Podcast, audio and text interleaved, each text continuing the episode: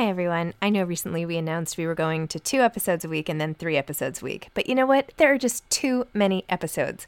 So we are going to back to five episodes a week.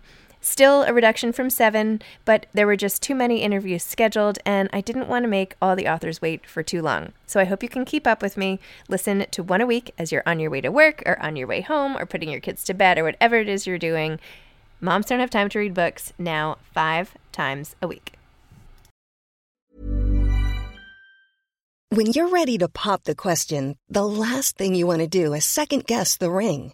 At Bluenile.com, you can design a one of a kind ring with the ease and convenience of shopping online. Choose your diamond and setting. When you find the one, you'll get it delivered right to your door. Go to Bluenile.com and use promo code LISTEN to get $50 off your purchase of $500 or more. That's code LISTEN at Bluenile.com for $50 off your purchase. Bluenile.com code LISTEN. Burrow is a furniture company known for timeless design and thoughtful construction and free shipping, and that extends to their outdoor collection. Their outdoor furniture is built to withstand the elements, featuring rust-proof stainless steel hardware, weather-ready teak, and quick-dry foam cushions. For Memorial Day, get 15% off your Burrow purchase at burrow.com slash ACAST and up to 25% off outdoor. That's up to 25% off outdoor furniture at burrow.com slash ACAST. Planning for your next trip? Elevate your travel style with Quince. Quince has all the jet setting essentials you'll want for your next getaway, like European linen, premium luggage options, buttery soft Italian leather bags, and so much more. And is all priced at 50 to 80% less than similar brands. Plus, Quince only works with factories that use safe and ethical manufacturing practices. Pack your bags with high-quality essentials you'll be wearing for vacations to come with Quince. Go to quince.com slash pack for free shipping and 365-day returns. Hi, this is Zibby Owens, and you're listening to the award winning podcast, Moms Don't Have Time to Read Books. I'm also the host of Moms Don't Have Time to Lose Weight, and I'm the editor of the anthology, which you should run out and buy, called Moms Don't Have Time to, a quarantine anthology. All proceeds of that book go to COVID 19 vaccine research. And I'm the editor in chief of Moms Don't Have Time to Write, a new publication on Medium, and we're accepting submissions, so please send your personal essays there. And if all that isn't enough, you can follow me on Instagram at Zibby Owens, and my website is zibbyowens.com. Okay, now back to this amazing podcast. Abbie Greaves is the author of Anywhere for You. She's also the author of The Silent Treatment. She studied English literature at the University of Cambridge and worked in publishing for three years before leaving to focus on writing. She currently lives in the UK. Welcome, Abby. Thanks so much for coming on Moms Don't Have Time to Read Books to discuss Anywhere for You. Hi, thank you for having me. Thank you. Now you talk. having me. I was just admiring the cover of your book, uh, my book rather, because I'm mid-move, so I have no books behind me. But no, I was just Aw. admiring it there. Thank you so much for having me. Oh, well, I'll just keep holding it up so you can see it. Yes, it's a beautiful blue cover with stars and this little sort of train station with the with the subtitle "How far would you go for the love of your life?" Oh, so Abbie, why don't you tell listeners what Anywhere for You is about, and also I want to know why the different title for the UK edition, and like what what's how did you pick which one for which area and all that. Yeah, brilliant question. So, first of all, I'll tell you a little bit about Anywhere for You. So, it's the story of a woman called Mary O'Connor, and she's 40 years old. She lives in Ealing, which is in London. She works in a supermarket. But what's unusual about her is that every day when she finishes her shift, she walks to the tube or subway station, and there she stands with a sign that says, Come home, Jim. And no one knows who he is, no one knows where he's gone. That is until the beginning of the book, seven years on from when Mary last saw Jim, she gets a phone call from a man who she thinks is him, and it sets into motion a whole chain of events where suddenly she needs to come to terms with just what happened when Jim disappeared. So it's a love story, really, at its heart, but it's a mystery. It's a lot about mental health, which is a subject really close to my heart. And yeah, I loved writing it. In terms of the titles, that's a really good question. The title I chose, or my working title, I suppose is a better way to put it, was actually the UK title for this book, which is The Ends of the Earth. And it doesn't give anything away really to say that that's because it's a promise in the book that Mary and her partner Jim James make, which I suppose is a promise that we make to many people who we love, which is that you will go to the ends of the earth for them. And in the book, you're seeing Mary come to terms with that promise when Jim is no longer there. Like, what does it mean to have made that promise if it can't be held? So that was the title I had working. But with my US editor, I think she was a little bit worried that the ends of the earth sounded a bit sci fi of all things. Oh, okay. yeah. And I can see that because I think publishers they like like a really clear proposition, don't they? They like clear title, clear sub strapline, clear cover. So together we came up. Well, we came up with everything. It was a long process. We came up with a few things, riffing on waiting because obviously she's waiting there with her sign, but nothing there quite worked. And then we came up with Anywhere for You, and it just kind of stuck. So yes, two titles: Anywhere for You in the States, The End of the Earth in the UK yeah, it's kind of it's fun and it's different, and I don't know. I've grown to love them both. I should say. It's so neat. This whole like you get your own cover and your own title. It's like a it's like a focus group experiment in real time with the US and the UK. I feel like every book should try this. Like not that it not that it dictates the success of the book by any stretch, but just, you know, even which one feels more authentic to you and that you relate to. And anyway, I was debating if I should throw out a few other titles it could have been as well, but maybe I'll stop. You know, I would happily, this time last year, I was tearing my hair out over this. You know, every day I was sort of, you know, to my mum, to my boyfriend, to my neighbor, oh, any ideas like what I could do with this? So, no, I love hearing them. I kind of love hearing alternative titles. Oh, we should have chit chatted. I love like brainstorming. I don't know. I think waiting for Jim would be interesting, but that maybe that's yeah. not as interesting. But it doesn't really, of course, capture the whole thing. But anyway, it's a great title. Moving on. so, in your novel, first of all, you're struck by the fact that Mary, who is your main, you know, who's your protagonist, is both sort of lost and yet has this regal beauty to her and yet she's sitting in like the basement of the train station with a sign as if she's you know a beggar like looking for money or something which of course is not the case. She's just like searching for her love and wondering where he is. And the first thing that's interesting is how people are responding to her right? So all the people who walk by the people who try to give her money the people who try to help very few people who try to help. And then finally, the woman who decides to like exploit this whole situation for her own sort of gain. It's like the whole gamut of how people respond, right? The selfless, the self motivated. And it's sort of a, a, like a mini commentary on society and the way that they just treat her as she sits there, sort of desperately hoping to reunite with someone in this like heartbreaking moment. So tell me a little bit about that and how you thought about that. Yeah, that's actually ties in almost to my inspiration for the whole novel because I first had the idea when I was commuting in London, and I'm sure like New Yorkers or anyone else who lives in one of the big commuting centers in the world, you're flying through those ticket gates twice a day minimum. And you're right, you see the full spectrum of humanity passing by you commuting, but also just in the station and that really got me thinking about people who stand out there, the people who go against the flow, which is obviously Mary with her sign. And I think we've all seen it. You know, if there's someone distressed in the station for whatever reason, there is that group of people who run to them. There's the group of people who run away from them. I think the greatest group of people are those who just turn a blind eye. And I think that's what we see in the novel. Is for like seven years, Mary's behavior has gone not so much unchallenged as just kind of ignored because there are so many people who just kind of sink into themselves, I suppose, instead of dealing with that for whatever reason. And then, as you say, you get this one character who enters a few chapters in who ends up holding the key to getting to the bottom of what happens. And her name is Alice, and she's a journalist. And that she starts off from a place of self interest, but I suppose her arc in the book, like Mary's, is to come to a realization of um, just where that might have come from.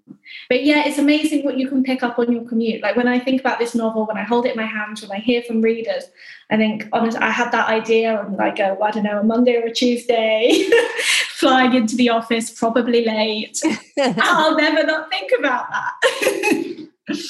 oh my gosh. Yeah. Well, that commute you've now completely you can definitely write that off for like taxes or something. I don't know how it works there.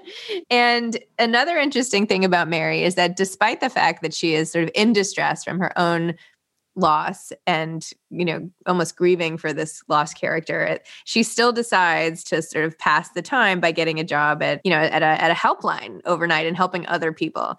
And you just mentioned a second ago about your own connection to mental health. So tell me a little bit more about the crisis hotline why she's drawn to that and what your own sort of role in this is. Yeah, so it's interesting. I didn't necessarily, uh, when I first had the idea, as I was just saying then on the commute, it wasn't immediate that I had the idea of her working at a crisis line. But as I began to research missing people, particularly the kind of processes in the UK, which have many, many holes in them. I mean, it's a complete minefield how we go about dealing with missing people.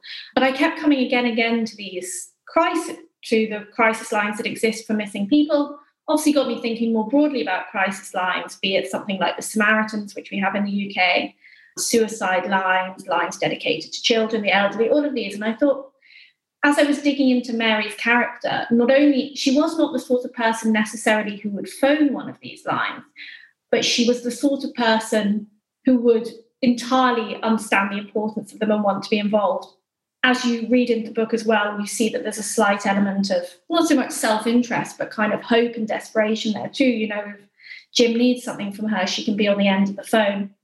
And I really enjoyed writing that part of the book, not only because it helped me to introduce a whole cast of other characters, the sort of people who would be working for a crisis line like that, but as you say, because I just think it's such an important theme in my writing of Anywhere for You, but also in my previous book, The Silent Treatment, and that we all know it, don't we? Mental health affects all of us. We all have one, whether we feel it in that moment or in a particular moment of crisis. So it's something that is always not even beneath the surface of my writing, but I just think it's a really important part of all my characters to show how they are authentically in their minds. So, yeah, it's very important. And I think having the book release at this time as well, it's something that readers have really responded to. And I kind of see it as a theme in the messages that come through, you know, saying that it resonated. And yeah, that that means a huge amount to me.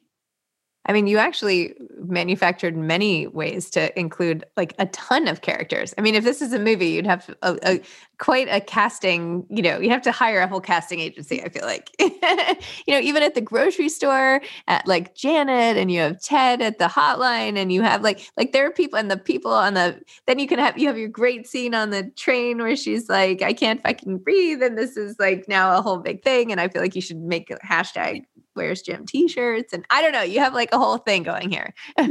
have you thought about this becoming, you know, a version on the screen or anything like that? I think like any author would be lying if they didn't say that. You know, they never I know. Why do I even ask? I shouldn't even ask. Daydream. No, it's definitely true. And it's obviously a challenge when you write a larger cast of characters because you can't give everyone equal breathing space or you don't have a main character, but you want everyone to feel like a fully rounded human. So it's obviously lovely to hear that, you know, you can kind of remember all these characters and I think about them too. You know, I go into my local supermarket and I'm like looking for the Janet there.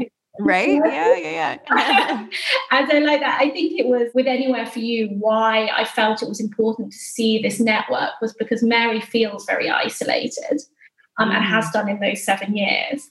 She's the sort of person, if you said to her, Oh, do you have many friends? She'd be like, Oh, none. But actually, uh, what I wanted to show to the reader is that actually, you don't need to kind of force a network down someone's throat. It's just there. If you have a job, you have a network, for better or worse. If you know you have a network where you live, you have a network of people that you just come into contact with when you're putting in the bins out. You know, so yeah, that I, that I suppose was where it came from in terms of casting those kind of subsidiary characters. I, you know, I even have like favorites. That I shouldn't really say that, but it's Kit.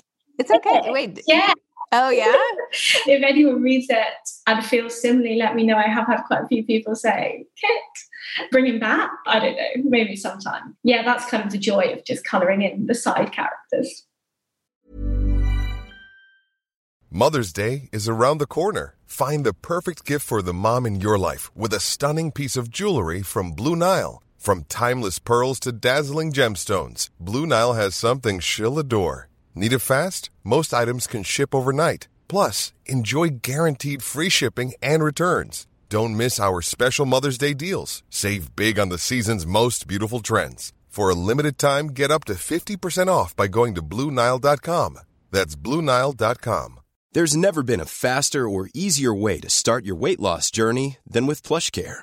PlushCare accepts most insurance plans and gives you online access to board-certified physicians who can prescribe FDA-approved weight loss medications like Wegovy and Zepbound for those who qualify. Take charge of your health and speak with a board-certified physician about a weight loss plan that's right for you. Get started today at plushcare.com slash weight loss. That's plushcare.com slash weight loss. plushcare.com slash weight loss. Mom deserves better than a drugstore card. This Mother's Day, surprise her with a truly special personalized card from Moonpig. Add your favorite photos, a heartfelt message, and we'll even mail it for you the same day, all for just $5. From mom to grandma, we have something to celebrate every mom in your life.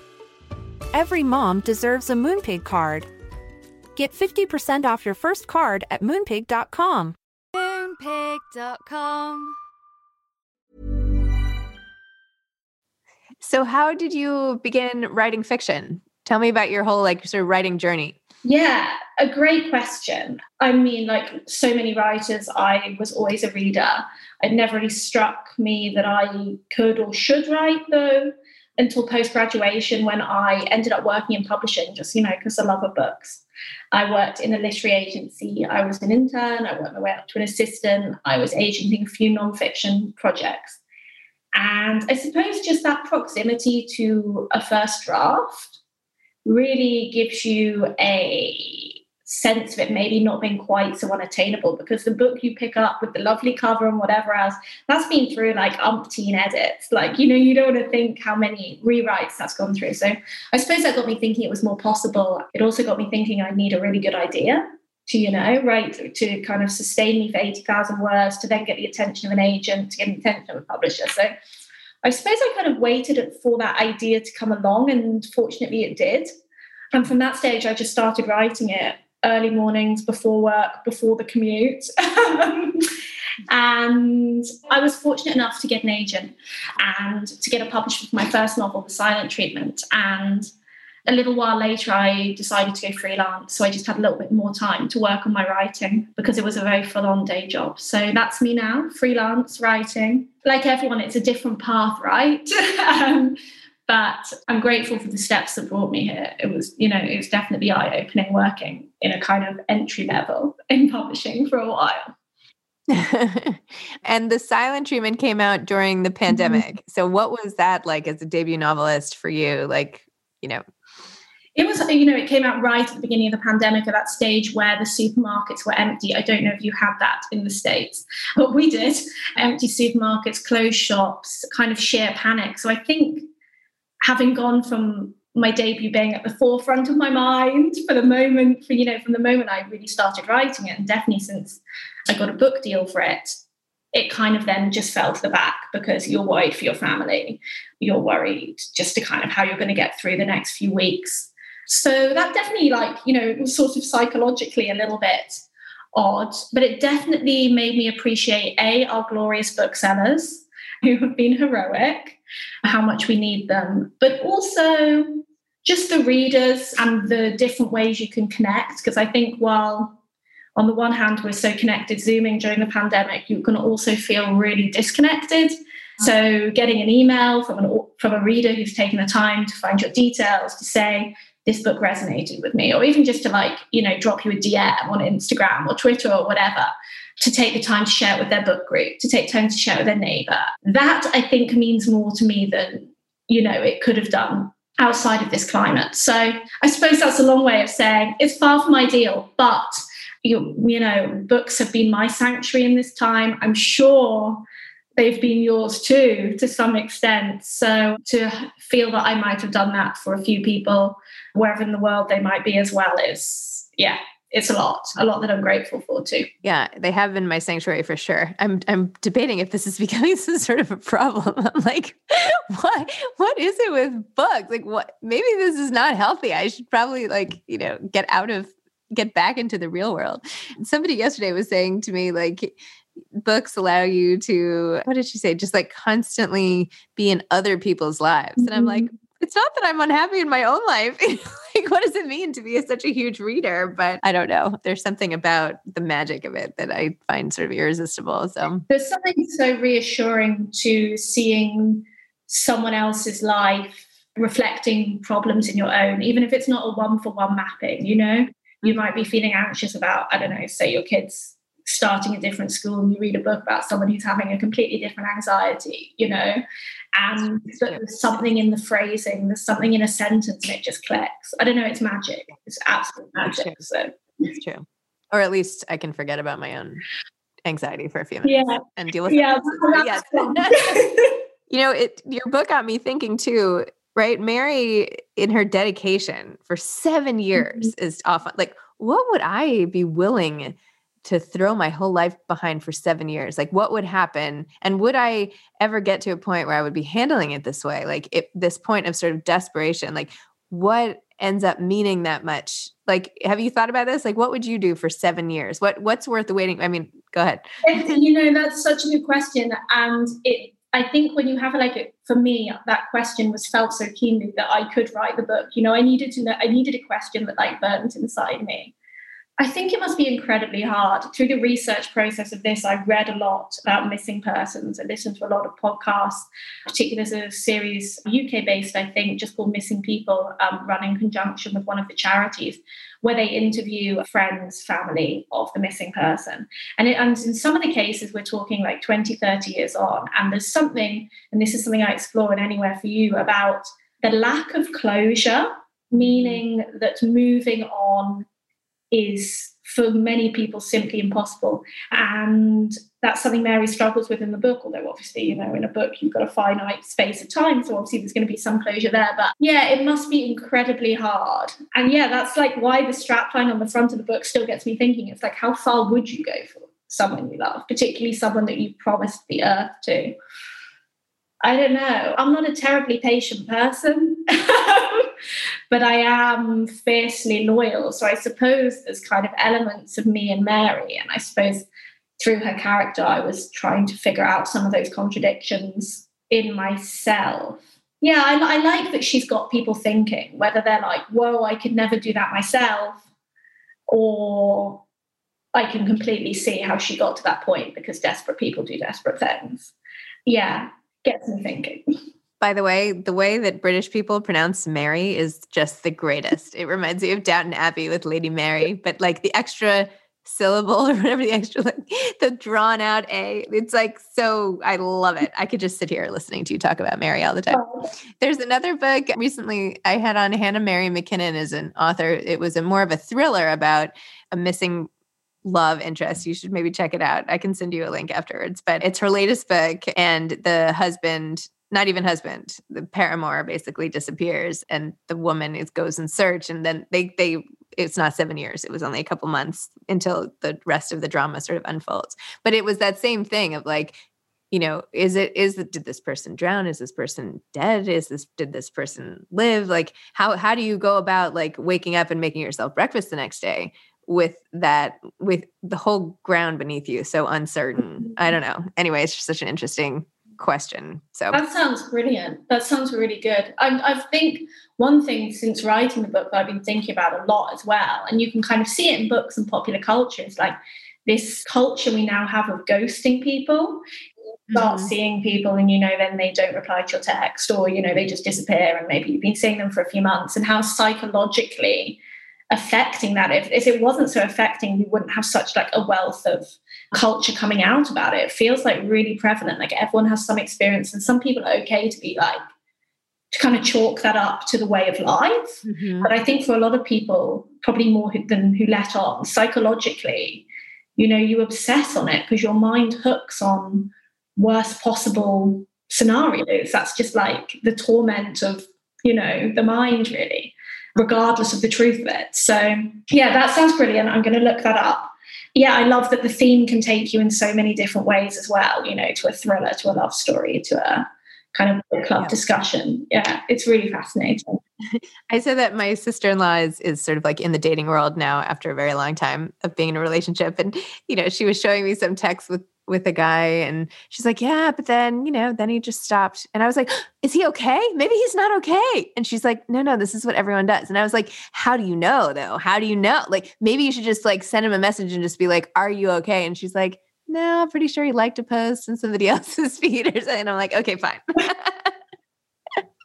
anyway, so are you working on another novel now? I am. I am. I've definitely found writing in the pandemic quite tricky. I don't know if any other authors have told you that, but I kind of had a lot of ideas that I could now not quite settle on. And I wondered if that was just like a symptom of all our minds kind of lily padding, leapfrogging from idea to idea. So, but finally, I settled on something which myself and my agent are both very excited about. So I'm in the process of writing that. I'm super superstitious though when I'm writing. So I'm at that stage where I'm kind of don't want to breathe a word in case some of the magic kind of like no but it's going and I'm tentatively hopeful that, you know, as things brighten up, so the writing's gonna like kick in a bit faster too. So yeah, it's good. It's good in its own way. and do you have any advice for aspiring authors? Yes, although I always feel like I want to caveat that by saying no one trusts me. I mean, it's the best advice I think is just to read widely, try not to be scared of like authors who you perceive to be way better than you. I have that right now just because yeah, you always want to be inspired, right? To kind of aim up. So read widely, read everything, just kind of in your genre, but in other genres, because you can learn. You know, I learn plotting from crime novels, I the detail from historical novelists. So read widely. And I suppose like not to get too hung up on waiting for the muse, because I think bum in the seat, typing words gets the book done. And yeah, thick skin. That's um, that's another big one. But you can't, you know, you can't. It's just a learn thing, isn't it? You know. So those would probably be my top three tips to aspiring writers. Excellent. Great. Okay. Can you just say Mary one more time? Mary. no, I love it. Mary. So great. All right. Well, thank you, Abbie. Thanks for coming on. And yeah, congratulations on all of your success. And I can't wait to see what you write next. Well, thank you so much, Libby. Thanks for having me on too. Okay. Take care. Bye bye. Bye bye. Thanks for listening to this episode of Moms Don't Have Time to Read Books. Don't forget to follow me on Instagram at Zibby Owens and at Moms Don't Have Time to Read Books. Also, sign up for my newsletter at zibbyowens.com and sign up for my virtual book club and meet lots of authors on Zoom every other week. Thanks so much to Steve and Ryan at Texture Sound for the sound editing. And thank you to Morning Moon Productions for providing this fantastic intro and outro music.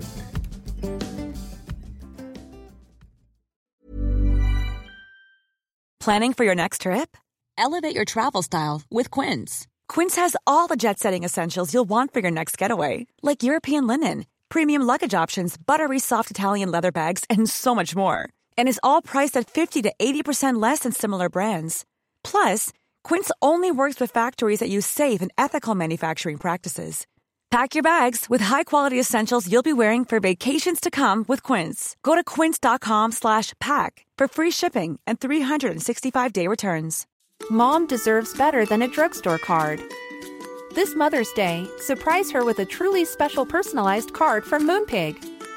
Add your favorite photos, a heartfelt message, and we'll even mail it for you the same day, all for just $5. From mom to grandma, we have something to celebrate every mom in your life.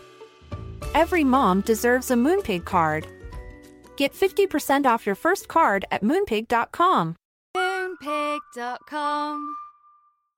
Hi, I'm Daniel, founder of Pretty Litter. Cats and cat owners deserve better than any old fashioned litter. That's why I teamed up with scientists and veterinarians to create Pretty Litter. Its innovative crystal formula has superior odor control and weighs up to 80% less than clay litter. Pretty Litter even monitors health by changing colors to help detect early signs of potential illness. It's the world's smartest kitty litter. Go to prettylitter.com and use code ACAST for 20% off your first order and a free cat toy. Terms and conditions apply. See site for details.